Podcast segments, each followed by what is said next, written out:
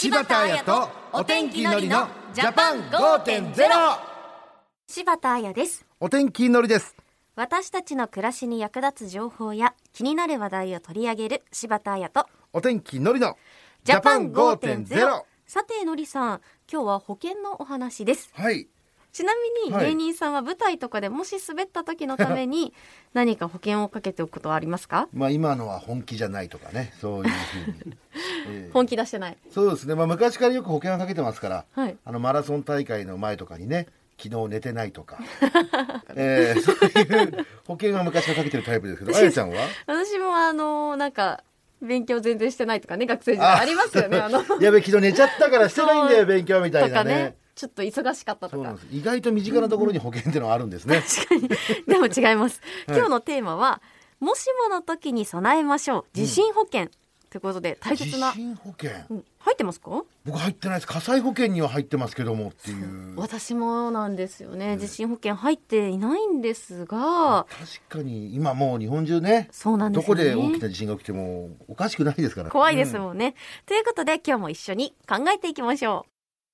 柴田彩とお天気のりのジャパン5.0明日の暮らしをわかりやすく内閣府政府広報の提供でお送りします今日のゲストです。日本損害保険協会理事の宇田川智博さんです。よろしくお願いします。よろしくお願いしまよろしくすお願いします。もう地震保険ってそもそもいつからあるんですかね、地震保険制度は1966年に地震保険に関する法律ができたことで始まった制度です。その2年前の1964年6月に起きた新潟地震をきっかけに被災者の生活の安定に役立てることを目的に始まりました。えー、そんな前から。ね。この新潟地震僕は知らなかったんですけどもこの被害っていうのは大きかったんでしょうか？はい。新潟市では火災によって石油会社の石油タンクに引火しおよそ2週間も燃え続けたほか低湿地帯では液状化現象などが起き大きな被害がありました1964年の東京オリンピックの開幕前にそうした大きな地震があったんですうね、ん。でも地震ってこのいつどこで起きるか予測できませんしこの大きな地震が起きた時のこの被害額はものすごい金額になるんじゃないですか？はい。おっしゃる通りです。特に巨大地震の場合被害件数や被害額が膨大になるため民間の保険会社だけでは負担しきれません。そこで民間の負担力を超えるところを政府が負担して官民で保険の責任を分担するのが地震保険なんです。ああなるほど。そうした特徴があるんですね。ね、この政府も保険の責任をね担ってくれると聞いてすごく安心しますよね。地震の際に身を守るためには家具などの耐震補強や防災グッズが役立ちますがもし被災した場合生活をスムーズに再建するためには地震保険が役立ちます。そうした経済的な備えとしての地震保険について今日はご紹介します。お願いします。官民一体で生活再建を支えてくれる地震保険ですが保証されるのは地震を原因とする被害だけですか？地震保険の対象は地震噴火またはこれらによる津波を原因とする火災損壊埋没流出による損害です。地震で火事になった場合の損害は通常の火災保険では保証されないんです。これ例えば地震によって火事が発生すると火は隣の家へと燃え広がることもありますよね。そうした場合も保証されるんでしょうか？はい。地震の際ご自身の家で火災が発生した場合だけではなく近所で発生した火災のもらい火によって間接的に焼失損害を受けた場合でも保証されます。地震保険で保証してくれるのは住宅のみですか？住宅のほか家財も保証されます。ただし事務所だけの建物や工場は保険の対象外です、そうなんですね。じゃあ僕のこの別荘っていうのはダメなんですねこれ。あったんですか？いくつか。え？いくつか？いやいやいくつかありたいじゃない。ありたい。いつか持ちたいじゃない。じゃあいつか別荘複数持ったとして。持ったとしてじゃあこの別荘は地震保険の対象にはならないんですか？別荘も対象になります。お。ただし家財が備えられているなど住居として使用される状態になっていることが条件です、うん、あとは持ち家だけでなく賃貸の人はどうですか？はい、アパートやマンションの賃貸物件も対象になります。この場合は建物の所有者である大家さんに加入いただくことになります。私みたいにマンションやアパートを借りて住んでいる方は加入できないということですか？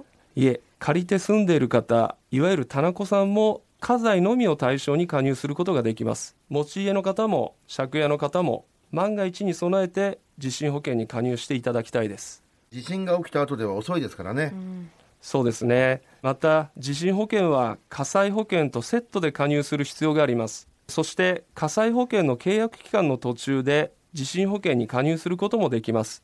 火災保険は契約しているけど地震保険はまだという方はぜひ加入をご検討くださいあとは気になるのが地震保険の保険金額だと思うんですけれどもどれくらいなんですか？はい。保険金額は主契約である火災保険金額の30%から50%の範囲でご自身で設定できます。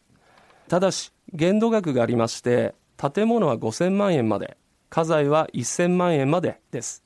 支払う保険料は建物の構造によって違うんですか？はい。鉄骨コンクリート造り木造など建物の構造によって保険料は異なります。損保協会のホームページで保険料の試算ができますのでぜひご利用ください。建物の構造によって保険料はどれくらい違うんですか？例えば東京都内にある鉄骨コンクリート造りの建物で地震保険の保険金額が1000万円だとすると年間に支払う保険料は2万7500円です。同じ条件で木造の建物だと4万2200円になります。木造の方が保険料高いんですね。そうですね。やはりあの鉄骨コンクリート造りと木造では耐震性能などが違いますからね。建物の場所によっても保険料は変わるんでしょうか？はい。保険金額が同じ1000万円であっても例えば長崎県や富山県などは東京都と比べて保険料は低くなります。年間の保険料は鉄骨コンクリート造りの建物は東京都内が2万7500円であるのに対し長崎県や富山県は7400円。木造の建物は同じく東京都内が4万2200円であるのに対し1万2300円となります。建物の作りや場所によって支払う保険料結構違うんですね。ねただお伝えしておきたいのは政府も保険責任を担っているということ。ここが地震保険の大きな特徴であり公平性を重視している理由です。どの損害保険会社と地震保険の契約をしても同じ場所同じ構造の建物ならば保険料率は同じになります。それは分かりやすいですね。ところで宇田川さんちょっとこれですねあの聞きにくいんですけどもその保険料この 割引されたりしますかね？はい。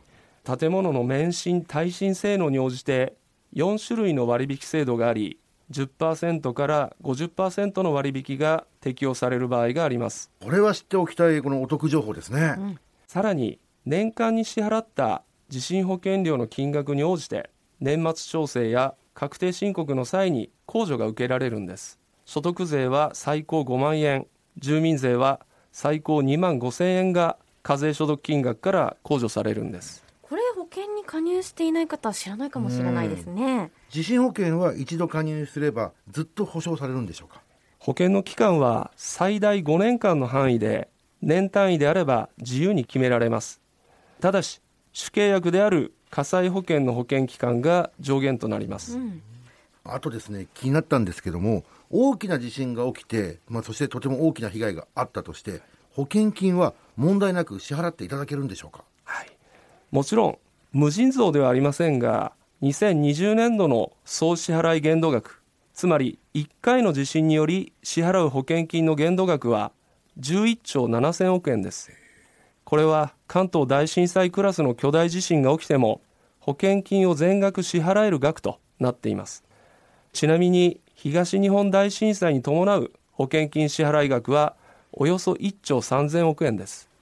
これって地震が起きてから大体何ヶ月くらいで支払われるんですか、はい、損害保険会社では被災者の早期の生活再建に向け迅速な保険金のお支払いに努めています。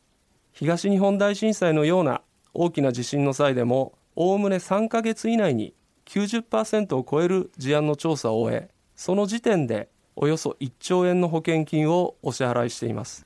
あの保険金の使い方は限定されるんですか？限定されていません。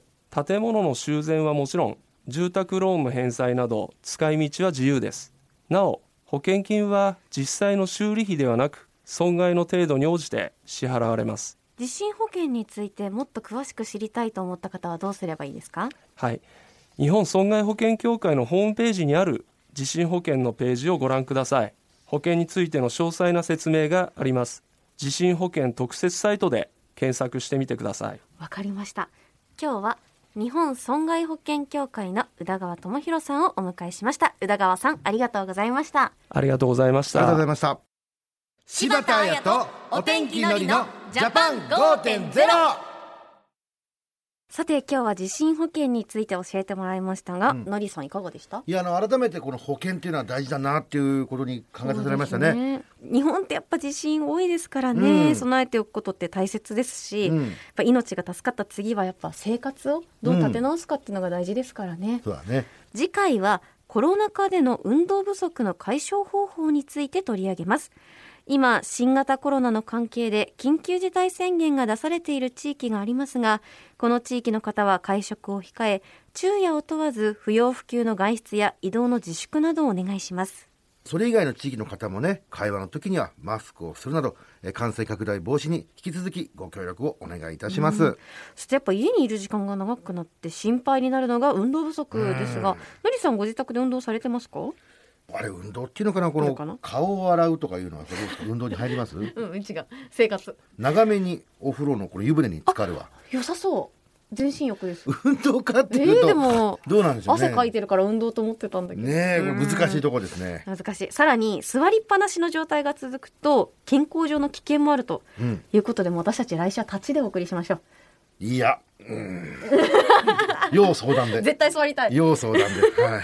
そして次回はですねオリンピックの元金メダリストにお話をお伺いします。マジですか、うん。オリンピックの金メダリスト、うん。ええこれすごい楽しみですね。楽しみですね、えということでぜひ来週も聞いてください。ここまでは柴田彩とお天気のりのジャパン5.0また来週。